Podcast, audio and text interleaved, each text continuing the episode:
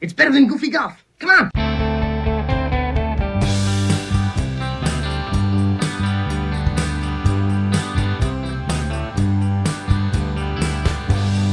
Well, hello, everybody. Fancy seeing you here. This is the Atari 7800 Homebrew Podcast, episode 51, is it? I think it's 51. Here, let me look up the uh, show notes, actually. Let's see. Homebrew78.fab4it.com. Uh, the last one I did, Yeah, this is uh, 50, 51. Wow. And uh, today we're going to talk about Putt 18 Miniature Golf by Peter J. Meyer and Lance Ringquist with graphics assist by Black Cats 40. And oh my, I had the uh, I have the game running over to my left, and the screen with all the credits disappeared, so I'm gonna have to wait for it to come around. But in the meantime, I hope you've been uh, okay. It's been well, at least uh, as of the day I'm recording this, it's been 13 months since uh, a little over 13 months since the last episode came out. Oh, here we go. 7800 conversion by Kamikaze 20012. Anyway, so there are your credits. And what else can I say? It, a lot of th- things that happen when you put out only one podcast episode every year. By the way, that should be changing. Knock on wood. Knock on wood. Because there has been uh, an uptick of uh, 7800 development Bob DeCrescenzo has a couple of games. Uh, there's uh, a brand new game that I just got called Dragon's Cache that I'll be talking about in the near future.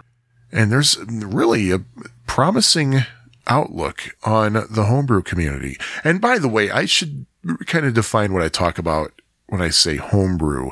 Yeah, I know technically some of this stuff isn't really homebrew, like uh, uh, previous two episodes I talked about Rikki and Vikki, which technically is not a home brew. It's what you might call a pro brew. But let me just say this. If I'm talking about home brews, I mean basically games that kind of came about as grassroots, for one thing. Here's a good, okay, here's a good way to put it. When the No Swear Gamer did the Atari 7800 game by game podcast, he was only going to talk about the games that were actually released during the original lifespan of the Atari 7800. Basically, things that were put out by Atari and licensed out to third party companies. That meant that none of the homebrews were covered. He didn't plan to cover the homebrews or anything else after that, and he retired the podcast with a wonderful final episode, I might add. That was so much fun to listen to that. I'm basically going to talk about games, for the most part, games that don't include what Phil talked about. Think about it that way.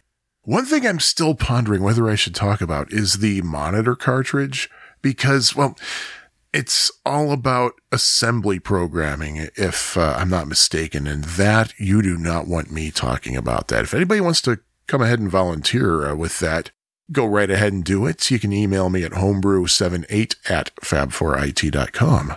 In the meantime, what's been going on? Oh, the past year, it's been so crazy. I mean, of course, we still have COVID going on. I got my Moderna vaccination earlier in the year. Um, unfortunately, I lost my father not long ago to, he just suddenly died. It was totally unexpected, but I've been doing okay, at least relatively okay with that. And I got a couple of more homebrews. I got Zookeeper for the 2600 and as I mentioned before, Dragon's Cache for the 7800. Looking forward to getting more. Uh, we have a new president. Oh, I shouldn't mention that because the last time I talked about that, somebody got mad.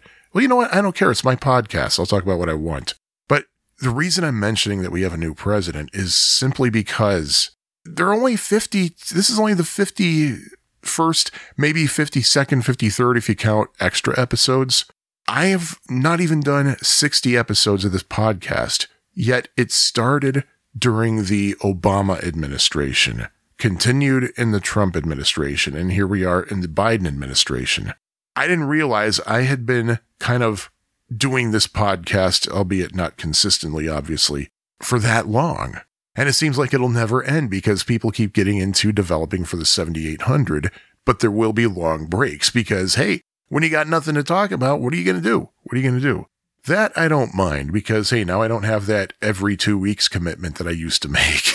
So, oh, but anyway, thank you all for listening to this podcast. I really enjoy doing it and it gives me a reason to play some games on my Atari 7800. And I'm going to stop babbling right now and get right into today's featured title, Putt 18 Miniature Golf.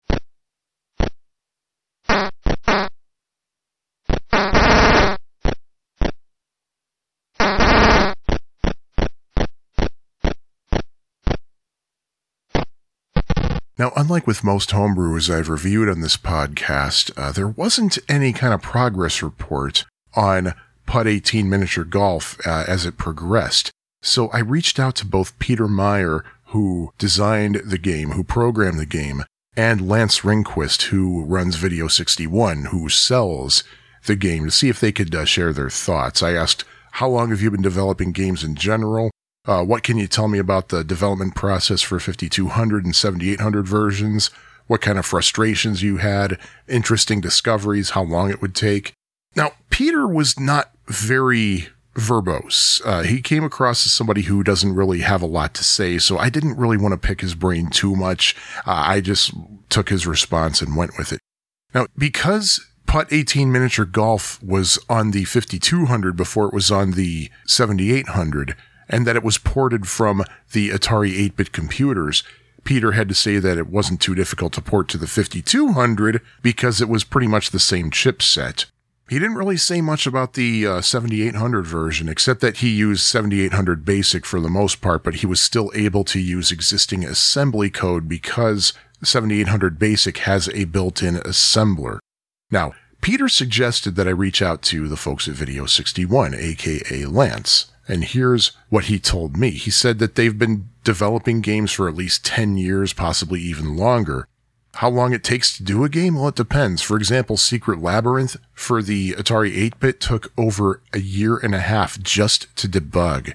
Tempest Elite took at least that long or longer, he says. He said that the 5200 was something they'd never done, but there was one developer on the team who was a fan of the 5200 and knew how to program the joysticks. As for the 7800, Lance told me that it is a memory hog and, I quote, a tough nut to crack. He says that all three of the platforms, the 8-bit computers, the 5200, and the 7800, have their strengths and weaknesses from a developer's standpoint. Now, how Putt 18 Miniature Golf was born? Well, according to Lance, he and Peter came up with the idea together. Lance says, and I quote, I sat at Culver's drinking ice cold tea on hot days and the graphics artist drew the courses that I designed. Peter used his computer to draw his courses. I asked about a potential sequel to Putt 18, especially because it's a little bit buggy, and I'll get to that later. And he says, well, there's at least one golf game I designed, and maybe we will do a sequel to Putt 18. It certainly has sold like crazy on all three platforms, which is uh, good to hear, of course. And uh, Lance wanted me to specifically mention that this game was a culmination of a whole team's efforts.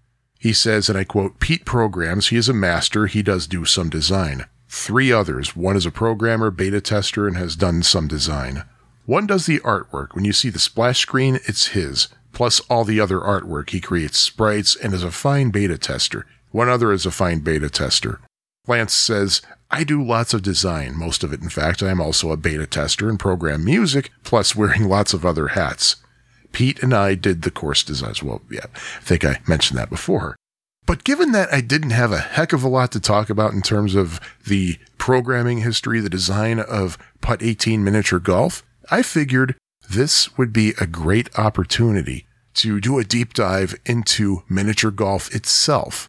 Here's what I learned about the history of miniature golf. In the shadow of the skyscrapers of Toronto, the Canadians have opened a remarkable miniature golf course, which gives you all the thrills of the game, and then some. We shudder to think what the effect of taking such liberties with the royal and ancient game would have on the youngest caddy to the plus four man. But wait until St. Andrews gets to hear about it. Here's a thought for Mr. Lansbury. Why not duplicate it in Trafalgar Square? We might then discover an English Bobby Jones. But perhaps the businessman's lunch would take all the afternoon. Miniature golf's roots go back to 1916 with James Barber of Pinehurst, North Carolina. Who is James Barber? He owned the Barber Steamship Lines of New York. He designed a tiny golf course that would include all the elements that made traditional golf enjoyable. He hired an architect named Edward Wiswell to design this course, and uh, the course would live on the grounds of Barber's big estate. Upon Wiswell's completion of the course, Barber said, This'll do.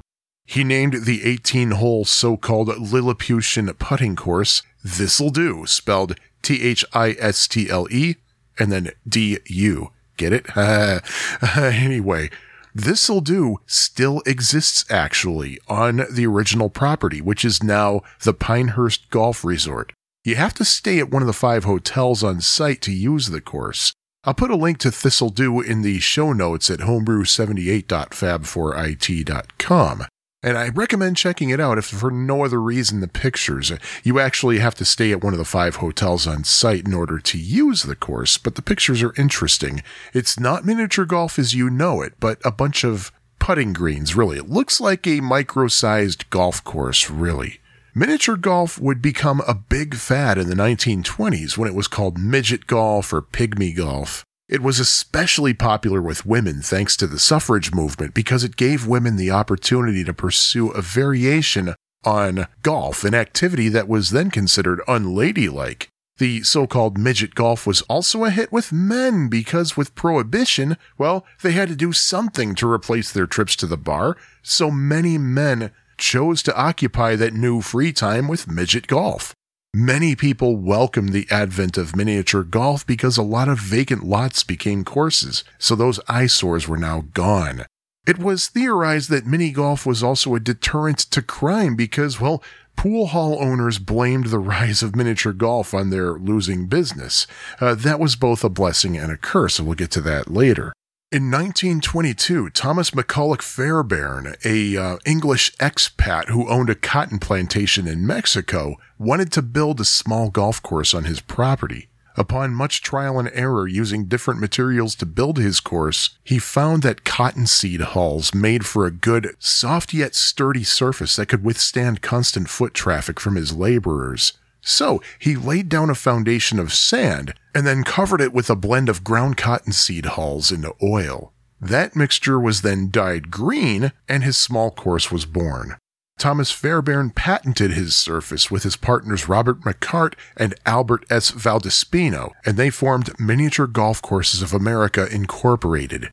In 1926, Drake Delanoy and John N. Ledbetter built a rooftop miniature golf course on top of a skyscraper, and it was the first outdoor course in New York City, right in the financial district. They hoped to attract brokers during their lunch breaks. Now, this Delanoy person had a shady record that included siphoning fuel from a gas pump at a station that had closed for the night.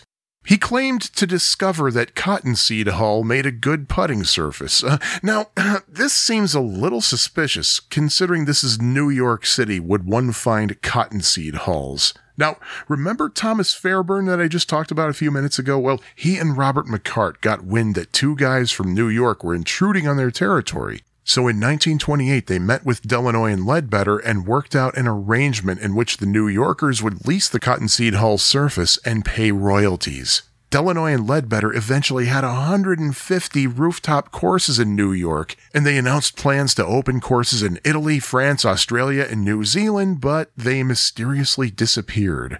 But miniature golf as we know it is most likely because of the creativity and business savvy of a southern couple named Garnet and Frieda Carter. Garnet Carter was one of the co-owners of the Fairyland Inn, an English-style resort on Lookout Mountain in Tennessee, well, and Georgia too, actually. and in 1926, the Carters built a miniature golf course on their property. There are conflicting stories as to why that course was built. Some say that the mini golf course was put there so that people who were waiting their turns to use the standard 18 hole golf course on the property could pass their time. Others say that it was built for the golfers' kids to occupy themselves. Yet another claim is that Frida Garnett, who herself was a designer, built the course for her own amusement. Indeed, she did design the storybook theme at the resort. She built the miniature golf course obstacles using leftover tiles, logs, and sewer pipe from construction projects, and she added statues of elves and gnomes. Garnet Carter patented the course design under the name Tom Thumb Golf. Miniature golf courses, uh, most if not all using processed cottonseed hulls for their playing surfaces, popped up across the country using materials courtesy of Tom Thumb Golf. W.S. and A.J. Townsend, who owned the National Pipe Products Corporation of Rochester, New York, brokered a deal with the Carters to open a factory with 200 workers who would build obstacles for Tom Thumb golf courses. As part of that deal, the Townsend brothers would claim ownership to all Tom Thumb courses that opened north of the Mason Dixon line and east of the Rockies, while the Carters would own all the other Tom Thumb golf courses. In addition, the Carters would also get $100 in royalties for every course sold by the Townsends. In the meantime, anybody who wanted to open up a Tom Thumb course could do so with a $4,500 investment, which even in those days was quite a bargain when you consider that the Carters had to shell out tens of thousands to have their original course built. By 1931, the Carters had made a million dollars just in royalties from the Townsend brothers. By that time, there were between 25,000 and 50,000 miniature golf courses across the United States. Some were Tom Thumb courses, some were independent mom and pop courses. And on top of that, there were roughly twice as many miniature golf players as there were old fashioned regular 18 hole golf players. Believe it or not, even when the Great Depression hit, miniature golf courses still ran successfully. In fact, as the Depression raged on, miniature golf only became more popular. When families with drastically reduced incomes learned to downsize their lives, it became apparent that they could still partake in miniature golf, which at 25 cents a pop was a very affordable activity. There's a professor, possibly former professor, uh, Karal Ann Marling at the University of Minnesota, who once said that um, one of the reasons that miniature golf was so popular in the Depression was that those who were affected by unemployment could escape reality for a while, and miniature golf courses gave them a larger than life feeling so they could forget all their troubles. Miniature golf was such a popular activity that there was even a trade magazine specifically for mini golf course proprietors, and it was called Miniature Golf Management. That magazine had not only helpful tips for course owners, but also reports on the newest and craziest course layouts and course obstacles. Not everybody appreciated miniature golf, including those uh, pool hall operators who blame miniature golf on putting them out of business. Some people who lived near miniature golf courses complained of the noise coming from groups of mini golfers who would often play right up to sunrise and sometimes loudly using expletives upon, well, missing the cup. And there was a general concern about zoning issues, crowded streets, and uh, the possibility of miniature golf courses paving the way for other roadside attractions that would disturb their otherwise quiet communities, which was going to happen regardless with or without miniature golf, as we all know. Interestingly, the movie industry wasn't exactly filled with fans of miniature golf. Those in the industry feared that it would replace moviegoing as a major entertainment industry, and they blamed box office receipts dropping by as much as 25% on the rise of miniature golf. Interestingly, there were some Hollywood stars who actually had their own miniature golf courses built. I think, uh, was it Jackie Coogan did, I think, and maybe Mary Pickford? I'm not sure off the top of my head. Many jurisdictions passed ordinances to fight the disturbances blamed on miniature golf. Uh, for example, in some places, courses were required to close no later than midnight. In at least one location in California, though, they found a loophole. Uh, they would simply reopen at 12:15 a.m.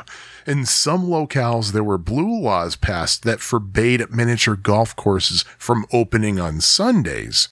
Also, in major cities, there were rumors of mob ties with miniature golf courses. Of course, there were. With said rumors, laws, anti mini golf sentiment, a worsening economy, and oversaturation of courses, and remember there were up to 50,000 courses in the country at one point, and general ennui with the activity, the miniature golf fad was dying down in 1931, being as good as dead by the time summer happened. So why do we have miniature golf courses now? Well, simply because there was a mini golf renaissance in the 50s in baby boomer post-war suburbia. It wasn't quite the craze that it was in the 20s, but miniature golf was still a popular option for harmless family entertainment. Around that time, it was also kind of popular to build small miniature golf courses at home. In fact, magazines, including Popular Mechanics, would publish articles about how to build your own course.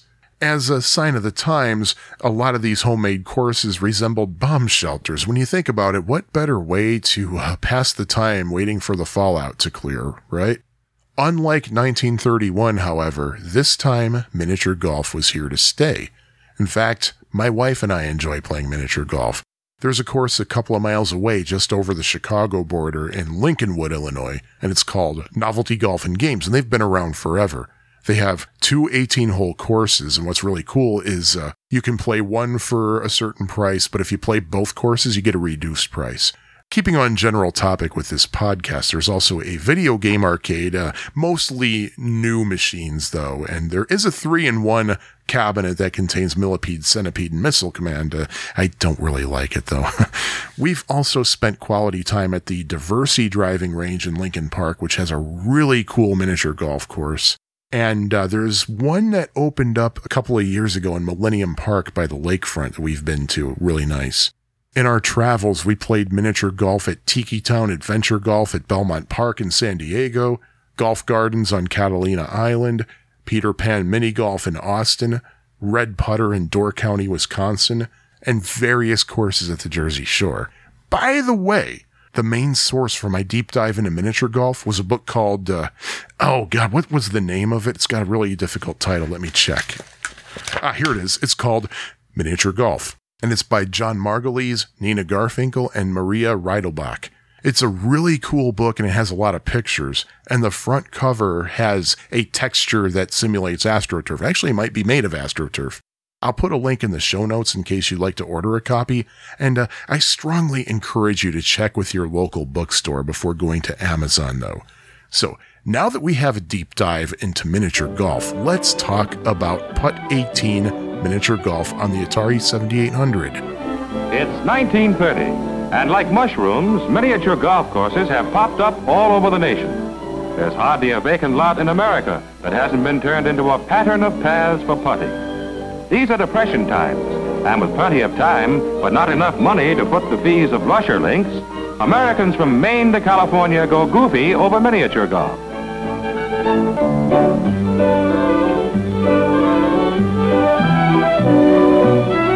Yes, in 1930, millions of depression-dazed Americans were mighty sad. They had to wait in line to rent a ball and putter and play miniature golf.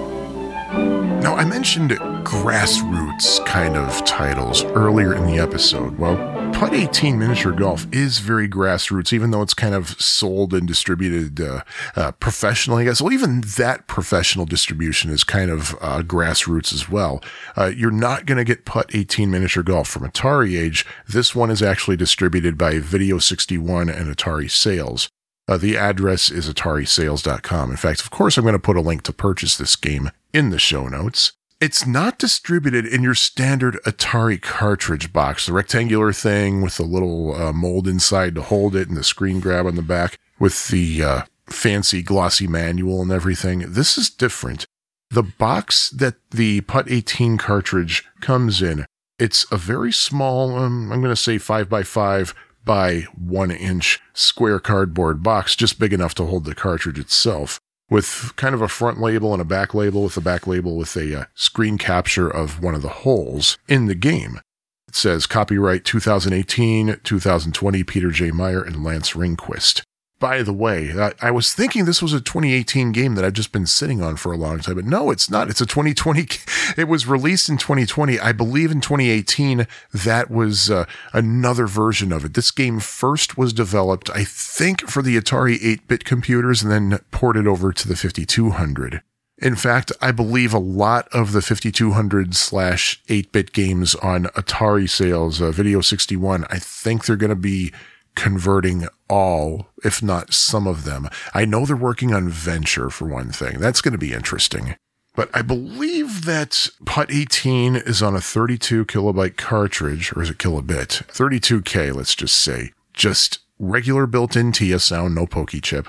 And what else can I say technically about it? Uh, oh, it also comes with a printed manual, but unlike a stapled booklet, this is actually, hear that? That's the manual.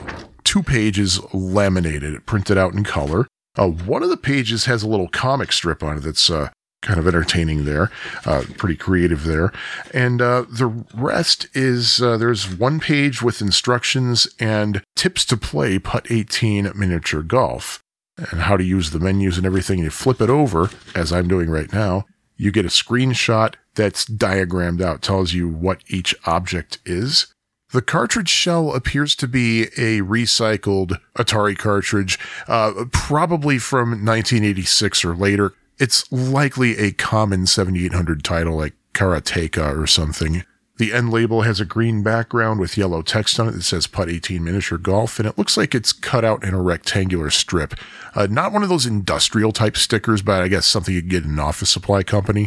And the front label looks a little bit more Atari standard in that it has the rounded corners and everything. It looks really nice. And uh, there you have it. Now, I just got to tell this little story because I ordered the game and I got the post office tracking and I checked it one day and saw, hey, it's been delivered. So I checked the mail. No, it was not.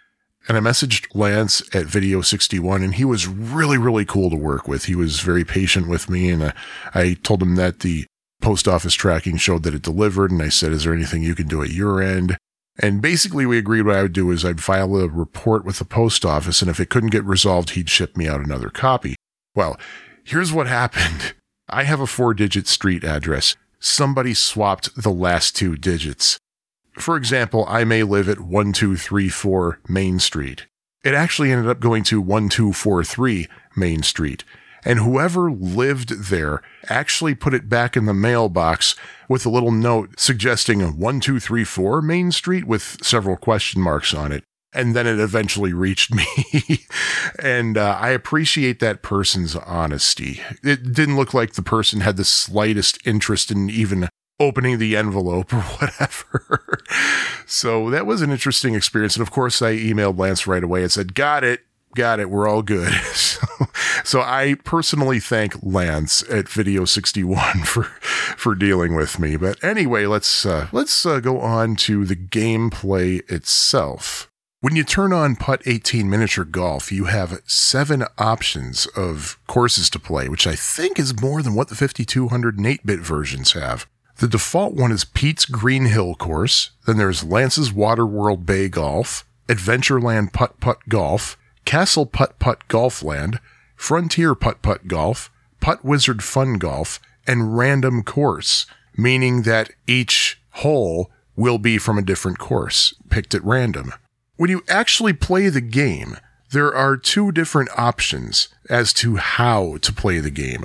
One option is that you can play in the style of miniature golf on the Atari 2600, which means you position the cursor behind the ball, and that's where the ball will actually be hit. The problem with that is, and I think this exists in the Atari 2600 miniature golf, um, if there's an obstacle right there, it's not going to let you position the cursor where the obstacle is. So you have to be a little bit creative. And for that reason, I use the other option, which is power distance ball from pointer. Uh, the uh, 2600 option is target at pointer and power meter, but I like power distance ball from pointer. I strongly encourage you to use that option. That's the default. What you do is you place your cursor where you want your ball to end up, or at least in the direction you want your ball to travel there is an option for moving obstacles in game, which means that uh, there are obstacles that might be moving back and forth or swinging around in a circle. You also have the option to disable them. You have an option for courses to have hills, or you can have hills disabled flat courses, and that's how it appears on the screen. There's an option for one player and an option for two players. There's a status line at the top of the screen. It'll tell you for the current player the number of strokes for the current hole, the net strokes, that is strokes overall so far, the current player's net par, the par of the current hole, the current net par of the course, and the hole number. Now, assuming that you're using the default target at pointer and power meter option for each hole, what you have to do is choose one of three starting points for the ball. There are three dots you can place your ball on. Move the joystick, hold the joystick in place if you're not using the center position, and you hit the fire button. Then you use the crosshair to aim anywhere on the playfield. Uh, it disappears off the screen if you move it too far up, but if you move it too far anywhere else, it simply stops at the edge of the screen. Hold down the fire button as long as you want. The longer you hold it down, the stronger your stroke, and of course it does max out. The cursor becomes a strength indicator. You can actually continue aiming the cursor while you have the button held down, and for each subsequent stroke on the hole, you just simply repeat those steps. Except, of course, choosing your starting point. Once you already tee off, you no longer have that option. When you sink the ball in the hole, you will have a comment in the status bar. The ones that I saw, by the way, there's a comment that says hole in one, which means you hit a hole in one. Eagle, which means you hit two or more under par, but uh, didn't get a hole in one. There's birdie, which means you have one under par. There's a message that says on par if you hit par. There's a message for bogey, a message for double bogey, a message for triple bogey. And from what I could ascertain, if you do worse than a triple bogey, the message will say disaster. But you have lots of different obstacles, like, you know, those uh, wooden bars that sometimes hang down that swing back and forth and knock your ball away from the hole. You have that. You have spinners similar to what's in the Atari 2600 video pinball. You have sand traps, water hazards. Some holes even have multiple levels where, uh, you, know, you know how some miniature golf courses, you have to hit the ball into a hole and then it sinks down to another platform. It has something similar to that in some of the holes, even though it's not really a 3D look. It's still pretty cool. So, a lot of the things you're familiar with in miniature golf, you're going to see in Putt 18 miniature golf in the Atari 7800 and, well, other platforms that have this same game. Now, as for my thoughts on the game, this is a fun game to play. It really is. I loved sitting through and playing through every course. It was so cool. Uh, the graphics aren't the most impressive thing in the universe, and neither is the sound. I mean, it's TIA sound, so it's not going to sound all that great, really. It's definitely better looking than the Atari 2600 miniature golf, which I'm going to tell you right now, I do not like at all. I do not like the 2600 miniature golf, but I highly enjoy Putt 18 miniature golf.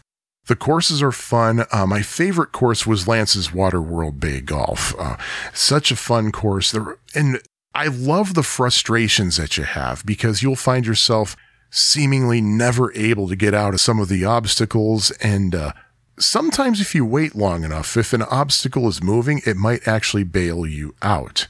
There are a few bugs in the game. Uh, for one thing, two player mode doesn't always work properly. A case in point, I started a game of random courses. Player 1 had a hole in 1, and then the hole advanced. Player 2 was identified on the top of the screen, but player 1 was actually the active player. After one stroke, the active player changed to player 2, and it was still captioned as player 2, of course. Also, I don't know if this is so much of a bug, but something that I did notice was that if you choose random course, it always starts with hole number one of Pete's Green Hill course, the default course. That might be a side effect of 7800 Basic. I personally tried to learn 7800 Basic, and one thing I could not figure out was the random number generator. It was just, ah, I couldn't do it. So I don't know if this is just a bug or a side effect of 7800 Basic. Also, hole number two on Putt Wizard Fun Golf. On that hole, if an obstacle hits your ball while you're positioning it, the ball vibrates in place. It appears to be just a graphical glitch that resolves itself after a short time, so no big deal. As for how the game could be improved, aside from fixing those bugs, of course, I would see if I could make the graphics look a little bit more 7800 like, including making the golf ball a bit more 3D. Uh, it looks a little bit two dimensional with not a lot of depth to it. Give it a little bit more of a rolling animation, possibly even just something as simple as, say, the Atari 2600 trick shot, which does have a rolling animation. Also, there is a term for if you sink the ball three or more under par without getting a hole in one. That's albatross. I would include that in the messages. Also, for realism, I would add a penalty stroke if you hit the water. Uh, you are not penalized for hitting water hazards in this game, so maybe there should be an option to enable or disable that. Also, I did find myself sometimes getting a little bit frustrated that I was stuck on a hole for so long, so I would add an option to pick up the ball and take a 12 for the hole. I know that the old PGA Tour golf made by Electronic Arts has that option. Now, also, I would add an option to max out at six per hole, which is very typical for real life miniature golf courses. How many of us have been at miniature golf courses stuck behind a family that has a little kid whom they didn't bother to explain how to play the game and he's there for, geez, 15, 20 minutes? That's why that rule exists. Even though you don't have that problem with, say, Putt 18 miniature golf on any of the Atari platforms, it would be nice to have that max out at six per hole just to uh, add that realism. Now, something that I did notice in two player mode is that only one player's golf ball appears on the green. I would keep both players' golf balls on the green, uh, have them different colors. Uh, that's also for more realism. Something that's really cool is uh, if you're playing real life miniature golf with other people and somebody's ball knocks yours in, that counts. so you could just tee off with one stroke and not get it in, but if somebody else's ball knocks your ball in the hole, you get a hole in one. And this next improvement I would suggest it's, well, I don't know, it's more convenience than anything else.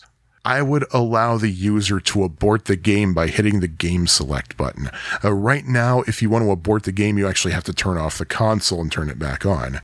And finally, this is something that I wish more golf games would allow. Very few do. Allow the user to abort in mid swing. Maybe you can use the second button for this. Um, Putt 18 Miniature Golf does not use both buttons individually, they both function the same way. But that's what I would recommend. In fact, anybody listening to this who designs golf video games, just allow people to abort the swing. You can do it in real life without penalty. Anyway, other than that, this is a really, really fun game. It is worth the money that I paid for it and more. I'm really happy I have it. I can't say enough good things about it in terms of how fun it is to play. Again, not the greatest graphics and sound in the world, but still it is a very enjoyable play. And I think it's way better than the Atari 2600 miniature golf. So many, many kudos to Lance and Peter and the rest of the team. How about you? Well, here's what some people had to say about Putt 18 miniature golf. The basis of this game seems to be simple geometry. All you have to do is hit the ball here. So I asked for some feedback on both AtariAge and Atari.io about Putt 18 miniature golf, and here's what the folks at Atari.io said. Starting with Degas, I'm guessing it's pronounced Elite, who says, difficult but well balanced. This game is a winner by all counts. I like the fact that there are seven courses, with one that has random courses picked from the previous six. It makes for a great challenge and a great buy, kudos should go to the team who created this game. I would collect it in a nanosecond. Uh, I wonder if this has anything to do with the fact that Degas Elite used to be um, Black Cats 40, who was on the development team for this game, but I, I'm not going to speculate any further. But thank you for that comment. And we have an audio feedback from Justin at Atari.io, and let's uh, listen to what he has to say. I recently got my hands on a copy of Putt 18 Miniature Golf for Atari 7800 and have been playing it a lot this week. The game is developed by Video 61, and Putt 18 is their first outing with developing an original game for the Atari 7800. Lance, who is the owner of Video 61, messaged me on Atari.io and asked if I'd be interested in checking out Putt 18. People tend to know me as a 7800 guy, and Lance reached out excited to demo his new game. He sent over some YouTube links showing early gameplay of Putt 18 while the game was still in development. At first I was intrigued, but not all that impressed with the game. Some of the early gameplay footage showed mini golf courses that resembled the blocky mazes of Atari 2600's Combat. At first I guess I was hoping to see a character on screen. A little man lining up his putt like on the NES, a windmill or a fake alligator there to block his shot. You see, I'm a 7800 gamer from way, way back, and I still have this thing where I want to see the 7800 prove itself and hold its own against the NES and Sega Master System. I love seeing what the 7800 can do when you really push it. when you have a good developer put everything into the system and push it to its limits. There was a prototype for Electrocop shown at the 1991 Consumer Electronics Show for the Atari 7800 that looked a lot like Metroid on NES. It looked really good, but unfortunately those games never materialized, and it left me wanting to see more. I underestimated Putt 18 though. They did indeed improve a lot of the graphics between the time I'd seen the gameplay on YouTube and the final release. And where the game lacks in pushing the limits of the 7800's graphical abilities, Putt 18 really delivers in fun gameplay and variety of courses. When I spoke with Lance about ordering the game, he explained they were trying to squeeze in as much as they possibly could with a 32K cartridge on the Atari 7800. Putt 18 features six different courses, each with a unique 18 holes of golf. That's 108 different screens of gameplay action squeezed into a 32K cartridge on the Atari 7800. The different courses vary in complexity and challenge, and if you keep an eye out, you may even encounter the Starship Enterprise. My early concerns of some of the courses resembling combat mazes were warranted, but the final game really surprised me with nicely detailed tile walls featuring bricks and textures, and a variety of crazy sprites spinning around the screen. Putt 18 is definitely miniature golf for the video age. It delivers simple gameplay and hours of enjoyment. Replay value was surprising. I found myself picking this game up more and more often this week, playing it for fun, leaving some other tried and true titles and homebrews aside, even for the NES. If you're looking for a unique new game on the Atari 7800, Putt 18 may surprise you if you give it a try. Thank you, Justin. That was uh, great to hear from you. And I had no idea about the Enterprise. Now you're going to make me play this thing for hours on end, and it'll be yet another 14 to 16 months before the next episode comes out because of that. But wow, and I did not know that. I had no idea. But thank you so much for commenting, uh, Justin. And uh, moving over to AtariAge, uh, I heard from Gambler172, who himself has developed a couple of homebrews in the past. He says, Putt 18 is a really good miniature golf with seven courses, 18 holes each. It has two control modes, many other options. There are moving objects, ramps, hills, and water. Oh yeah, something I forgot to mention. You can tell it's a ramp because it'll have like little V-shaped icons, I guess, all up and down the ramp. And uh, depending on where that V is pointing, that tells you where the ramp is angled. Uh, uh, he says, uh, moving objects, ramps, hills, and water. If you like miniature golf on the 2600, Putt 18 is a must buy game. Oh, I totally agree with that. Thanks, Walter. Uh, yeah, I don't like miniature golf on the 2600, and I think I'm in a vast minority there. But if you did like miniature golf on the 2600, yeah, I absolutely agree get putt 18. And Sixers fan 105 says, uh, looks like Lance sells it over at Video 61. Lance is a cool dude. I can't speak for Peter J. Meyer, the programmer, as I've never had any interactions with him. That said, I have a general distrust of folks using their middle initial on video game labels. Uh, I don't know what that's supposed to mean, but uh, anyway, he says, back to the game, it looks like they also made it for the Atari 8-bit and the 5200. After watching a bit of the Atari 8-bit gameplay on video, uh, video on Video 61 site, my opinion is that the title screen looks nice. The rest of it looks meh, with sparse sound effects and no music. Then again, it's much better than anything I could put together. Oh god. I hear you on that last part. Much better anything I could put. I could forget it. I tried. I tried Atari 7800 Basic, but no.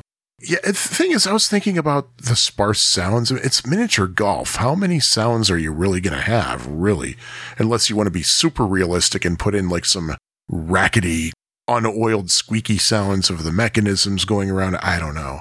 I don't know. That is a really nice looking title screen, I have to say. Especially, I love the uh, detailed design of the putter on that title screen. It looks so cool, so realistic. And um, that's all I heard in AtariAge because, well, a couple of people were commenting, uh, sending some kind of personal, I don't, I don't know if I want to say attacks, but basically some comments that ended up with my feedback thread being shut down. Not cool, guys. Not cool. So yeah, if I want feedback about a game, all I care about is the game. I don't care what your personal feelings are. So pull back a little bit. But anyway, that is what people had to say about Putt 18 Miniature Golf. Good afternoon, everybody, and welcome to the finale of what has already been a stirring afternoon of miniature golf. And that, my friends, was Putt 18 Miniature Golf. And I thank Peter J. Meyer and Lance Ringquist for their input, giving me a little bit of insight as to how they designed this and other games. In the meantime, hey, you can go to the show notes at homebrew78.fab4it.com on the web. You can email me at homebrew78 at fab4it.com. By the way, Fab4IT is spelled F A B and then the number 4 it.com. And you can follow me on Twitter at you bet homebrew78. Coming up next, going to talk about the Dragonfly cart, and hopefully that'll be out much sooner than 13 months from now. Once again, this is Sean, and I'll talk to you again with episode 52. And in the meantime, please give these homebrew developers the support they deserve.